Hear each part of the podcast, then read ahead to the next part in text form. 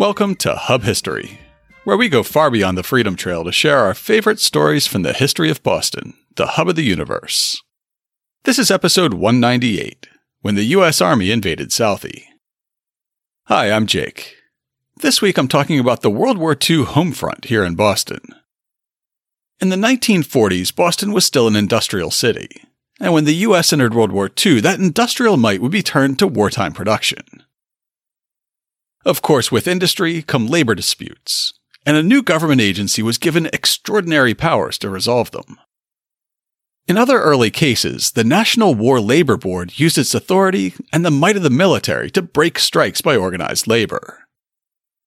However, in August 1942, they'd step in to force an employer to honor their union contract, using the U.S. Army to enforce workers' rights. That employer was the S.A. Woods Machine Company of South Boston, and this Wednesday marks the anniversary of the military takeover of their plant, setting up an epic battle of wills between the S.A. Woods Corporation and the U.S. government, and between the company's cantankerous president and the young major sent to take over his company. But before we talk about the Army's invasion of South Boston, it's time for this week's Boston Book Club selection and our upcoming historical event. My pick for the Boston Book Club this week is a documentary that follows an unknown wannabe politician as he runs for a seat on the Boston City Council for the first time. The council had just been restructured, introducing a new district councilor seat. Before this time, all nine city councilors were elected at large, meaning they had to run citywide. With the restructuring, there would now be four at large councilors and nine district councilors, who'd be elected by the residents of specific neighborhoods. That unknown wannabe was running to represent Hyde Park and Roslindale in District 5. Next on Neighborhoods, meet Tom Menino, a behind the scenes look at grassroots Boston politics. The following program is a co production of WGBH Boston and Cablevision of Boston. There's a charming segment where the camera goes behind the scenes in the future counselor's basement as he rehearses the speech announcing his candidacy over and over again to a small audience of family and friends. His wife Angela gently corrects his pronunciation. Let me say something about the new office of district counselor. First, it is not an office for on the job training. It will demand someone who understands those issues, like physical policy. Physical. Physical. Physical. It's coming out physical. Then the scene shifts to his parents' backyard in Hyde Park, where he's delivering the speech for real. As he stumbles over the same word yet again, the camera cuts to Angela, who stares directly into the camera and gives a little smirk that'd make the writers of The Office proud. Like physical policy and planning that affect the entire city. For an episode where I'll focus on manufacturing in Boston, it's interesting to hear future Mayor Menino discuss the role that one of the large factories in the Readville section of Hyde Park played in his family and the neighborhood. I think my father worked there for 30 some odd years in Westinghouse. I think we were brought up in Westinghouse. Um, I think my, my two aunts worked there. My three aunts worked there. My father worked there all his life. I worked there for a few summers. You know, it's been a real part, important part of the, our family. It's Westinghouse.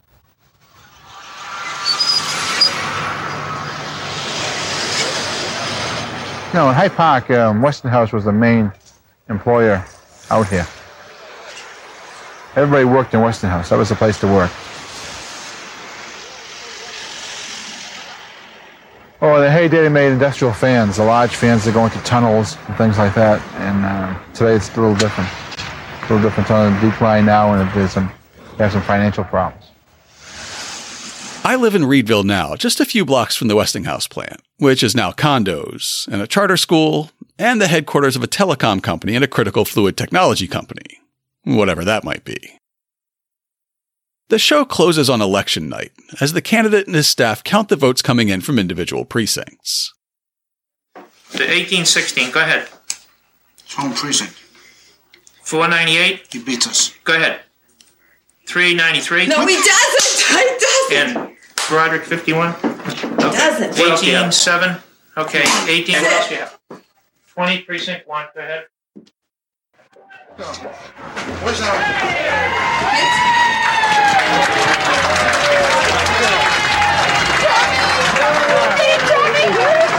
I guess by now it's not a spoiler to say that Tommy Menino won that 1983 race. He'd go on to the mayor's office in 1994 and end up as the city's longest serving mayor.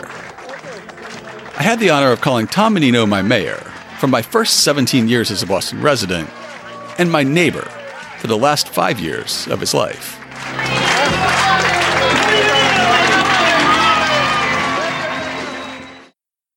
And for the upcoming event this week, I have a panel discussion, conducted virtually, of course, from the USS Constitution Museum. On August 26th, they'll present a conversation about using naval power to secure commercial shipping around the world.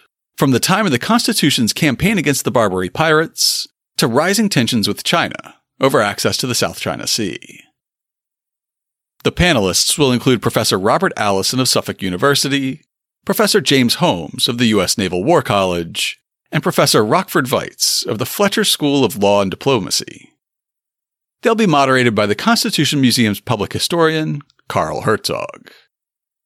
Here's how the museum describes the event. Throughout the first half of the 1800s, USS Constitution was deployed to locations around the globe to protect American maritime commerce and interests. Keeping seaways open and safe for American ships passing through far flung locales was a fundamental goal in the creation of the U.S. Navy and USS Constitution. Today, U.S. Navy ships are still stationed and patrolling waters around the world to protect maritime commerce and freedom of navigation in increasingly volatile regions, such as the South China Sea. In a virtual panel discussion on August 26th, the USS Constitution Museum brings together three experts to discuss Constitution's history protecting maritime commerce and how that legacy is reflected in the deployments of U.S. Navy ships to tense sea lanes around the world today. What lessons does Old Ironsides offer us for guidance in understanding overseas naval presence today? How do global issues of maritime security affect commerce coming to and from American shores today? And how does that compare to the 19th century commerce constitution sought to protect? The event will be free, but advanced registration is required. If you happen to be listening to this episode in the first couple of days since it was released, we also have another bonus event passed along by co-host Emerita Nikki. This Tuesday, August 19th, Old North will present an illustrated talk by Alex Goldfeld on the topic of black freedom in early Boston. It'll retrace the lives of free and enslaved African Americans in the first decades of our city. Old North's description says Public historian and local author Alex Goldfeld will give an illustrated presentation on Boston's African American community in the 1600s. He'll draw on his graduate research in the history of the streets of Boston's North End to speak about the life of Boston's earliest black residents. The audience will get glimpses of free black Bostonians, as well as efforts to control them by law throughout Massachusetts. Registration is also required for this event, and donations are encouraged. We'll have all the links you need in this week's show notes at hubhistory.com slash 198. Before I start the show, I just want to pause and thank the dedicated listeners who support the show on Patreon. Besides the time it takes each week to research and write a new story about Boston history, the biggest costs that go into creating Hub History are our podcast media host, online security, and web hosting, plus some additional costs for transcription and audio processing. Those listeners who go the extra mile and contribute $2, $5, or even $10 a month make it possible for me to keep making this show. Thank you all. If you'd like to be our newest sponsor, just go to patreon.com slash hubhistory or visit hubhistory.com and click on the support link. Thanks again to our new and returning sponsors. And now it's time for this week's main topic. At about five minutes before 8 p.m. on August 19, 1942, a convoy of seven heavy trucks, two staff cars, a Jeep, and a Red Cross Field Hospital unit turned off Old Colony Ave onto Damrell Street in South Boston. The column of vehicles stopped in front of a large factory complex at 27 Damrell. Working quickly, a detachment of the 704th Military Police, commanded by Lieutenant Colonel James A. Kennedy, blocked all civilian traffic from Damrell Street and set up a cordon around the perimeter of the S.A. Woods Machine Company. The armed and uniformed soldiers relieved the company's armed guard at the main gate to the factory complex, and Major Ralph Gow read his orders aloud, which were direct from Undersecretary of War Robert Patterson. The evening edition of the next day's Globe reported that soldiers nailed a copy of the executive order authorizing their occupation to the wall of the factory, but there was little overall excitement. Steel helmeted soldiers, carrying light field packs and armed with rifles and submachine guns, were stationed at every entrance and in every department of the factory this morning. Sentries stationed at every door demanded full identification from all persons entering or leaving the plant. About 25 day shift workers were denied admittance to the factory this morning because an officer said the numbers on their cards and on their buttons did not correspond. They were later allowed entrance after company officials identified them and corrected identification tag errors. Despite some hiccups at shift change, that first night, factory work on the graveyard shift continued uninterrupted, while management was home in bed. S.A. Woods had been making equipment for woodworking and lumber production for about 90 years before it became part of the arsenal of democracy and began manufacturing munitions. An article in the May 1956 issue of Woodworker magazine explains how the company grew during the early days of American industry. For over 100 years, the history of the S.A. Woods Machine Company has been identical with that of the woodworking industry in nearly every aspect. It has shared the same years of depression and prosperity, of shortages and overabundance in supply. Major wars have come and gone with their abnormal demands and restrictions. It was in 1852 that Solomon A. Woods, the founder of the present company, proudly exhibited his first machine that was to revolutionize the woodworking methods of the nation. This machine had feed rolls and cutting units that were mounted on a wooden frame and base using two winged side heads. The total weight was around a thousand pounds, and the usual source of power for that era came from a water wheel. In the wake of this simple machine, there came a steady flow of improved machines for nearly all types of woodworking. Special awards from expositions and patents granted by the United States Patent Office became a normal procedure. This has continued right up to the present time, for Wood's last major patent was granted as recently as November 29, 1955. Solomon Woods grew up in Farmington, Maine, and he was a carpenter in his 20s when he visited Boston for the first time. He came here in 1851 to purchase a steam engine with the intent of setting up a mill in Farmington where he could make doors, sashes, and blinds. But, as the song says, how are you going to keep them down on the farm when they've seen Gay Paris? Having gotten a glimpse of Boston, Woods decided to stay, and he got a job in a factory that made sashes and doors. Within just a few months, he purchased the company, and within a year he was beginning to create machinery of his own design. The first woodworking machine the company produced was a planer matcher, used in making lumber.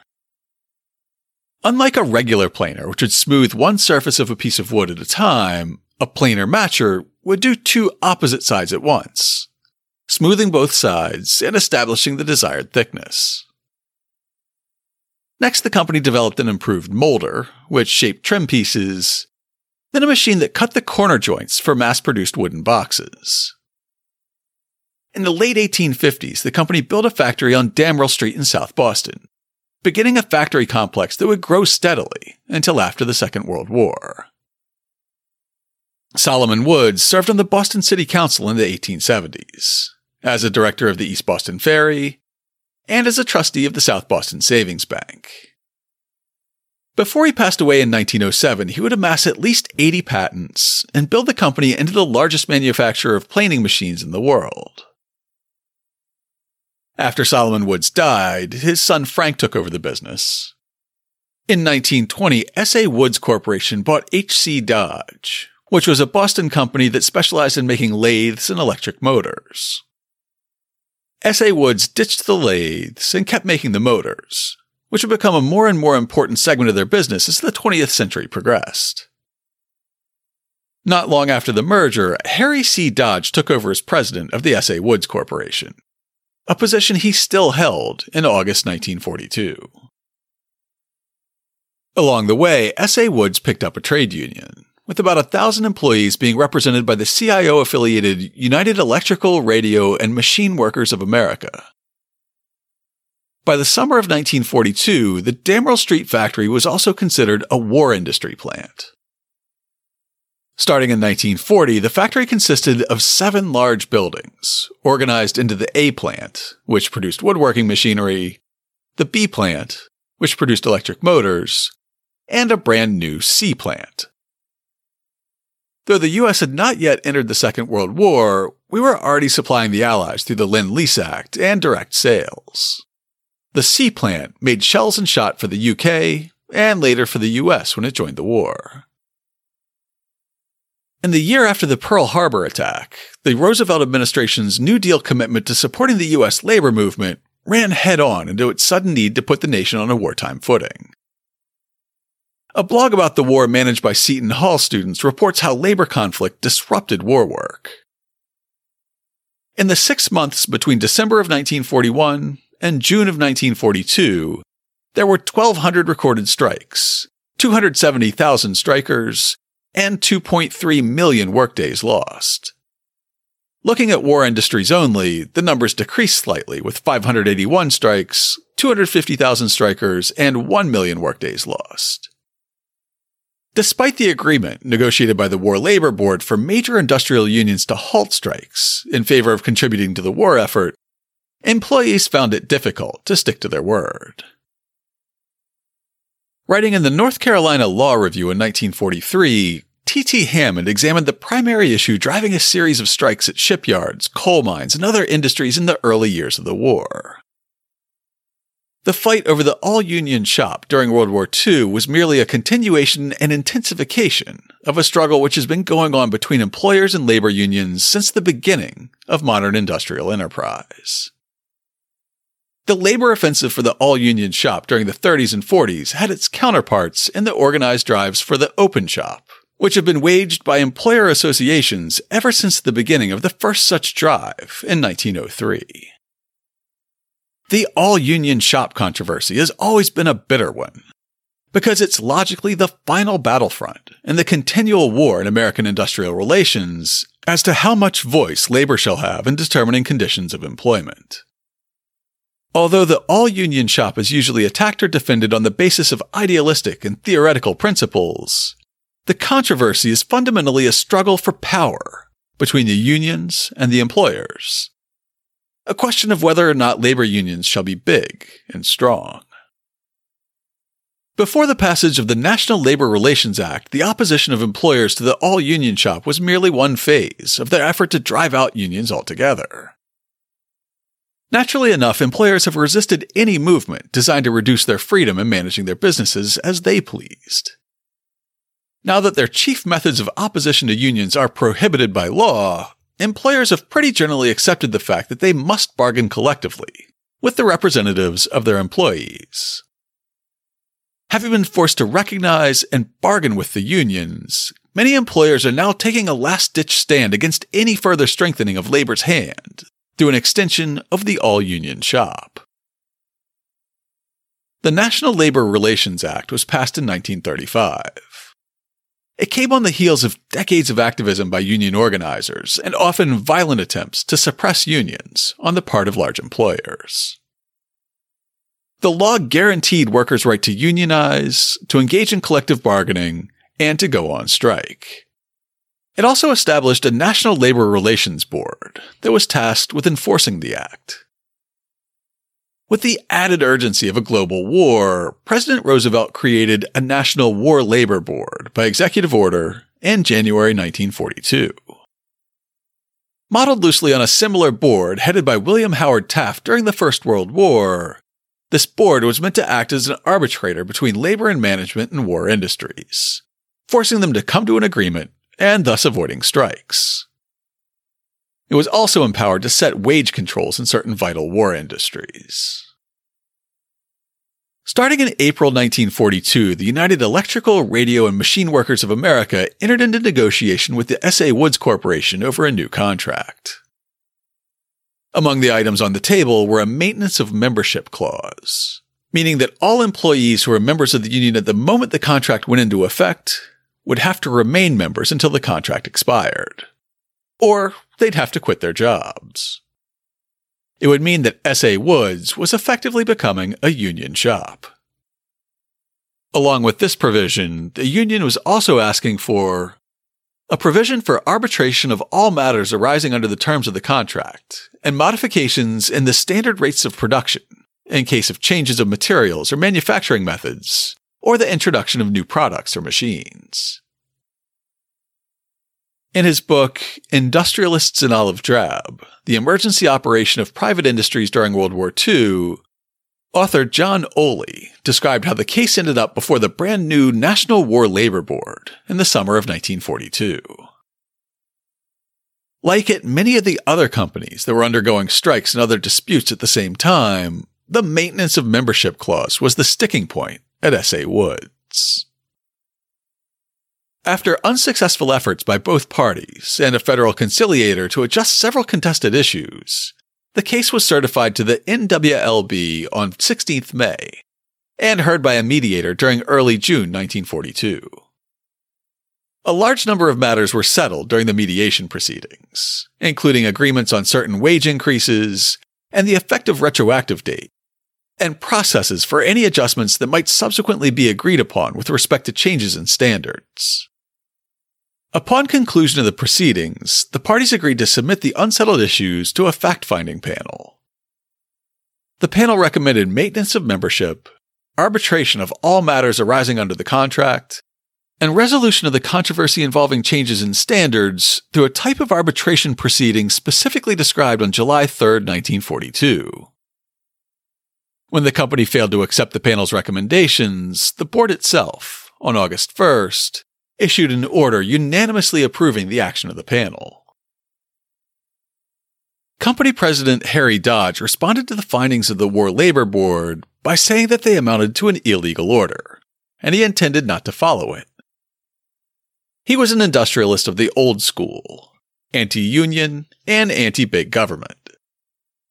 In a statement to the press on August 15th, he barely stopped short of calling the requirement to maintain a union shop un American. We resent any imputation that our management is unpatriotic. We love our country and obey its laws. We are working hard for the war. We've always had an open shop, a real one, where the man with a union card and the man without one could work without discrimination. We've always been able to agree with our employees on the essential items of wages, hours, and conditions of employment. We think we would be doing wrong if we accepted your directive orders. Our stockholders think we should raise a hand at home in defense of the freedom and democracy our boys are fighting for on the seven seas.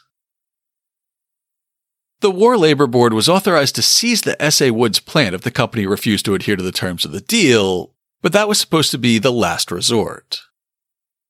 In Industrialists in Olive Drab, Ohly lists some of the measures they tried.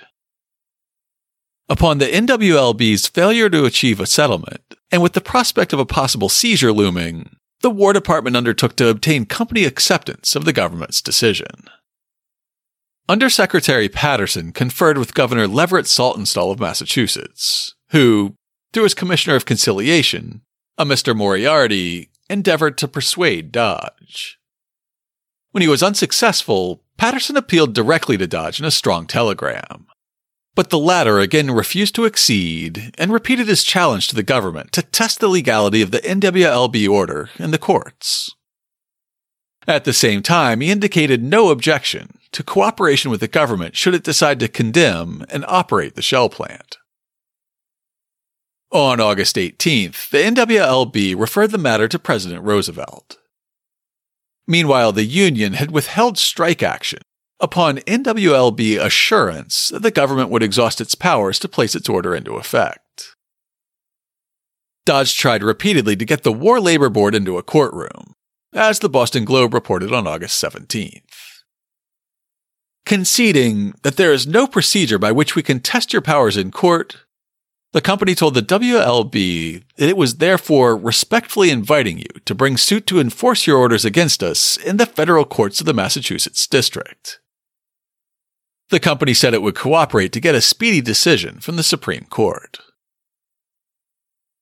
The War Labor Board declined, essentially saying that its actions weren't subject to judicial review. Hammond's article in the North Carolina Law Review recorded the National War Labor Board's response to the company's demand for a court test.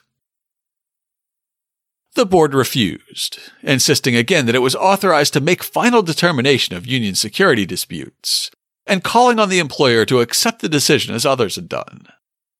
To this, the company replied, We regret that you are disposed to deny us a court trial of your powers. Neither union maintenance nor compulsory arbitration has anything to do with production in our plant.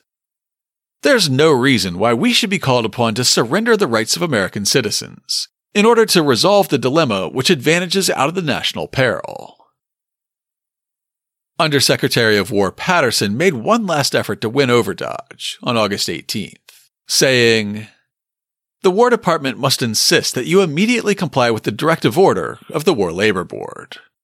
I am sure that you do not want to place yourself in a position of obstructing the prosecution of the war. In the Globe, Woods retorted, To charge us even by implication with obstructing the prosecution of this war is entirely unwarranted. We have worked in closest harmony with the Ordnance Department in this and previous wars. If the government wishes to support organized labor in its threats of obstruction, we cannot help it. Union representatives, who'd been denigrated in the press for generations as un American Bolsheviks bent on destroying the American way of life, took this moment to get some rhetorical revenge. The same story in the August 18, 1942 edition of the Boston Globe that carried Harry Wood's angry statement had these comments from the Union. The business agent for Local 272 said, There has been no threat of a strike by the workers employed in three shifts at the wood plant. This union has accepted the decision of the War Labor Board and will abide by it until the government takes the action necessary. The workers in the plant are patriotic enough to continue their work, in spite of the company's defiant attitude. A spokesman for the United Electrical, Radio, and Machine Workers National said, our union has received many direct orders from the War Labor Board that we did not like, but we complied nevertheless. Our patriotic duty allowed us no choice. We expect manufacturers to follow the same policy. It ill behooves any group to refuse to obey its commander in chief or any of his authorized representatives. Finally, on August 19th, the president's patience ran out Franklin Delano Roosevelt signed Executive Order 9225. The Secretary of War is authorized and directed immediately to take possession of and operate the plant of the S.A. Woods Machine Company, located at South Boston, Massachusetts, through and with the aid of such person or persons or instrumentality as he may designate and insofar as may be necessary or desirable, to produce the war materials called for by the company's contracts with the United States, its departments and agencies, or as may be otherwise required for the war effort, and do all things necessary or incidental to that end. The Secretary of War shall employ such employees, including a competent civilian advisor on industrial relations, as are necessary to carry out the provisions of this order, and the purposes of the Directive Order of the War Labor Board of August 1, 1942, in the matter of S.A. Woods Machine Company et al., and in furtherance of the purpose of this order, the Secretary of War may exercise any existing contractual or other rights of said company, or take such steps as may be necessary or desirable. There was a pregnant pause following the President's action at 10:40 a.m while the company and labor representatives waited for the Army Major, who'd be taking over management of the plant, to arrive from Washington, D.C. That evening's edition of the Boston Globe said that officials didn't know when to expect him, and that local officers of the Ordnance Department have requested the 1st Service Command to place a detachment of troops on alert for immediate occupation of the South Boston factory although they pointed out no immediate necessity for armed occupation of the Woods Company premises is foreseen. Nevertheless, at 8 p.m. that same evening, Major Ralph Gow and 200 military police took over the Damrell Street plant. Major Gow was assisted by an officer corps of managers and Army lawyers, as well as that security detail under Lieutenant Colonel Kennedy. Gow, a Worcester native and a graduate of MIT who'd been an amateur boxer in college and a production manager at Norton Company before joining the Army Corps of Engineers, seemed to be uniquely prepared for the duty awaiting him in Boston. As production continued more or less interrupted, the first thing the Army did after taking over was to initiate an audit of the company's books. The August 20th edition of the Boston Globe describes the surreal atmosphere in the company's executive office as this process unfolded. The office quarters of the South Boston firm were heavily guarded, and the troops, equipped for field service, presented an incongruous picture against a background of office machines, shirt sleeved executives, and pretty stenographers. Army officers and plant executives pored over books and papers elbow to elbow, while furniture movers and electricians created minor confusion as they hurriedly set up emergency quarters for the Army experts who will remain in control of the plant until the dispute that brought them there is settled. When Major Gow met company president Harry Dodge, it was as if immutable force met immovable object. Immediately, the two pugilistic managers butted heads. At first, over the question of whether the Army was taking control of the entire Woods factory or just the unit that made munitions. Ohly's Industrialists in Olive Drab says When Major Gow advised Dodge of the projected seizure, the latter agreed to cooperate fully with the government, if seizure was limited to the shell plant. He also stated, however, that he would use every means at his disposal to oppose the seizure if the A and B plants were affected. Gow, unfamiliar at the time with the interrelationship of the two properties, was noncommittal, and on the basis of instructions received by telephone from Washington, limited the initial seizure to the shell plant and corporate records. On the morning of August 20th, Dodge's concerns were presented to the War Department who announced that they were taking over the A and B plants immediately. Perhaps because they were tired of his constant belly aching while they were trying to stamp out fascism. Dodge issued a public response that was carried in the next day's Globe. After taking possession of our war production plant last night, the government this morning revealed the punitive and oppressive character of its proceedings by also taking over our other plant. This plant is entirely segregated, makes no implements of war, is a separate unit for collective bargaining, and was not involved in any way with the War Labor Board case. There is no reasonable pretext for interference by the government with this part of our business, and the seizure is unwarranted and purely coercive. Nevertheless, despite this action, we reaffirm our earlier pledges to cooperate in maintaining production of vital war materials in any way that we may be permitted to do.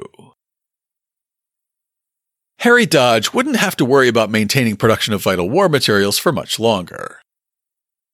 The Army took over his factory on a Wednesday, and they fired him that Friday, along with the company vice president, telling the press All connections of Mr. Harry C. Dodge with the possession and operation of the S.A. Woods Machine Company plant in South Boston were severed today.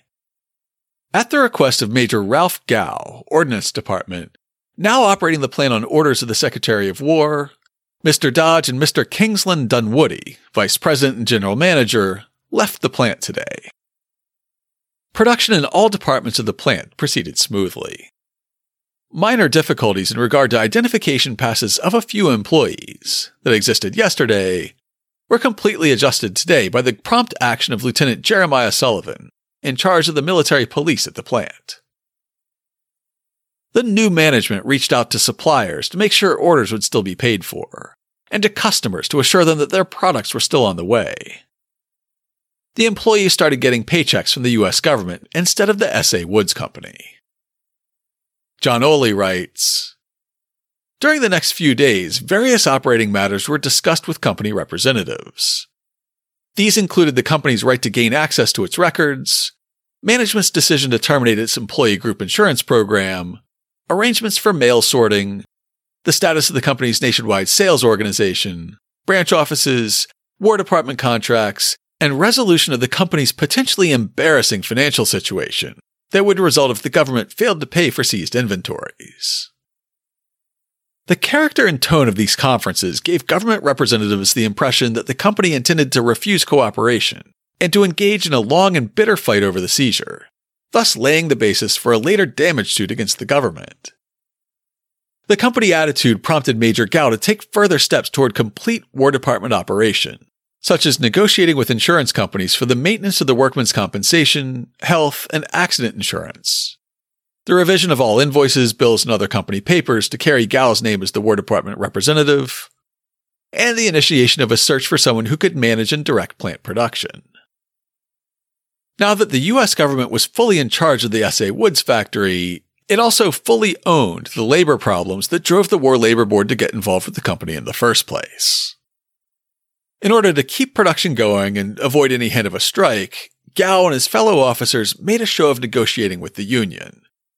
But there were many unresolved legal questions around the ability of the government to enter into a union contract. A story on the inside pages of the August 24th Globe reported these negotiations as a history making first. But Gow and the Army were already quietly looking around for an alternative to operating the factory themselves. There are several pages in Industrialists in Olive Drab devoted to the details of this quiet search, which culminate in this passage. After considerable investigation by the Office of the Chief of Ordnance, the Murray Company, a small corporation engaged in the manufacture of cotton processing machinery, was selected to run the Woods properties provided its labor policies were above reproach. This fact was verified by the Labor Relations Branch Civilian Personnel Division, and confirmed by the International Union. Accordingly, the War Department forwarded a proposed contract to the Murray Company in mid October, stating that the War Department was condemning the South Boston properties of S.A. Woods and would make shot and shell contracts with the Murray Company similar to the existing ones with Woods. The government would turn over its interest in the condemned properties and goods to the Murray Company, while real estate, machinery, and other durable goods would be rented at a certain percentage of the appraised value. Inventory on hand would be transferred at cost, except that consisting of woodworking machinery and repair parts, which would be paid for by Murray only if used. The Murray Company agreed to enter into a contract with the United Electrical, Radio, and Machine Workers, Local 272. The contract contained all the provisions that Dodge had originally agreed to, plus the additions stipulated by the War Labor Board, including the maintenance of membership clause that would create a union shop. Any future changes would have to be agreed to by both sides. With that, the role of the U.S. Army in operating the S.A. Woods Company ended as suddenly as it had begun. The October 13th Boston Evening Globe reported Major Ralph Gow announced today in a statement from the S.A. Woods Machine Company plant on Damrell Street, South Boston, that the troops guarding the plant would be withdrawn by tomorrow, and the management of the South Boston plant owned by the Woods Company would be operated by the Murray Company of Dallas, Texas. The Murray Company and Local 272 of the United Electrical, Radio, and Machine Workers of America, CIO, reached an accord on all points of a contract that would incorporate all matters which had been agreed to formerly by the management of the Woods Company and the Union, plus provisions of the directive order of the War Labor Board. Ironically, as the war dragged on, the woodworking tools produced by the A and B units turned out to be far more important to the war effort than shell manufacturing, as reported in Industrialists in Olive Drab. The Ordnance Department, Annoyed by problems with the Woods facility and in a position to fill its entire shell and shot requirements from other sources at lower costs, repeatedly proposed termination or non renewal of the supply contracts. The War Production Board, however, was insistent that the woodworking machinery business be continued because of a serious national shortage in this area. Moreover, a large part of the lumber industry used Wood's machines and frequently needed spare parts obtainable only in South Boston. The wishes of both could not be fulfilled because Murray was under no obligation to operate the woodworking property if it were not supplied with shell contracts. Furthermore, the whole purpose of the takeover was the settlement of a labor dispute at the shell plant that did not extend to the A and B plants. If the shell plant were closed, and if Murray refused to operate the commercial plant, the only practicable alternative was a return of the properties to S.A. Woods. This would leave the executive order unfulfilled and probably cause a strike, halting all production. The delicate deal between the government, the Murray Company, the union, and the behind the scenes influence of the Woods Corporation was always on the brink of collapse. So American success in prosecuting the war was fortuitous. Victory in Europe would pave the way to restoring the S.A. Woods Corporation, and victory over Japan would cement the deal. Industrialists in Olive Drab continues With VE Day, the Ordnance Department no longer needed to conduct business with Murray. Since the sole purpose of the seizure was the settlement of a labor dispute in the shell plant, and since that plant was no longer needed, the War Department, the NWLB, and the Office of Economic Stabilization concluded that continued government possession was unnecessary. The fact that restoration to private ownership might result in labor difficulties in the A and B plants was not sufficient to justify continued government control. This decision came at a propitious moment, since the government's leasehold interest in the Woods properties expired on June 30th, and further condemnation proceedings or another agreement with Dodge would have been necessary.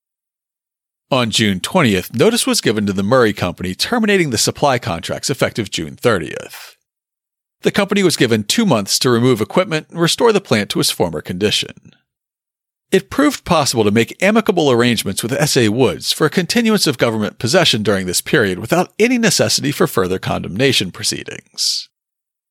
Before the two months had expired, VJ Day occurred, and an order of President Harry S. Truman relieved the War Department of any responsibilities it still had under the original executive order. Harry Dodge couldn't let the issue drop, so he pursued a suit against the government in federal district court to recover costs. The company was eventually awarded $889,743.73. Dodge continued to run S.A. Woods until he died in his Back Bay home on November 18, 1957. His obituary put the best possible spin on his wartime service, saying, during the war, the plant operated by Dodge produced shells. Mr. Dodge also served as a member of the advisory board of the Boston Ordnance District. The S.A. Woods Company was acquired by United Industrial Syndicate, Inc. in 1958, which would eventually scoop up Necco and other struggling local manufacturers. Many mergers and bankruptcies later, a smokestack that may have been the last remnant of the factory complex once guarded by hundreds of MPs, was torn down in 2017. The Boston Planning and Development Agency has approved a 656 unit residential development called Washington Village in its place. As far as I can tell, construction's currently stalled, but I don't make it to Southie very often during the pandemic. To learn more about the U.S. Army's 1942 takeover of the S.A. Woods factory, check out this week's show notes at hubhistory.com slash 198. I'll have links to several articles from the Boston Globe's coverage of the conflict. I'll also link to the book Industrialists in Olive Drab, T.T. Hammond's 1943 article about closed shops, and the text of Executive Order 9225 that authorized the Army takeover of the factory. I'll also include some pictures of MPs guarding the factory and a copy of a help wanted ad taken out by the Murray Company looking for workers at the S.A. Woods factory. And of course, I'll have links to information about our upcoming event and meet Tom Menino, this week's Boston Book Club pick. If you'd like to get in touch with us, you can email us at podcast at hubhistory.com. We're Hub History on Twitter, Facebook, and Instagram or you can go to hubhistory.com and click on the Contact Us link. While you're on the site, hit the subscribe link and be sure that you never miss an episode. If you subscribe on Apple Podcasts, please consider writing us a brief review. If you do, drop us a line, and we'll send you a Hub History sticker as a token of appreciation. That's all for now. Stay safe out there, listeners.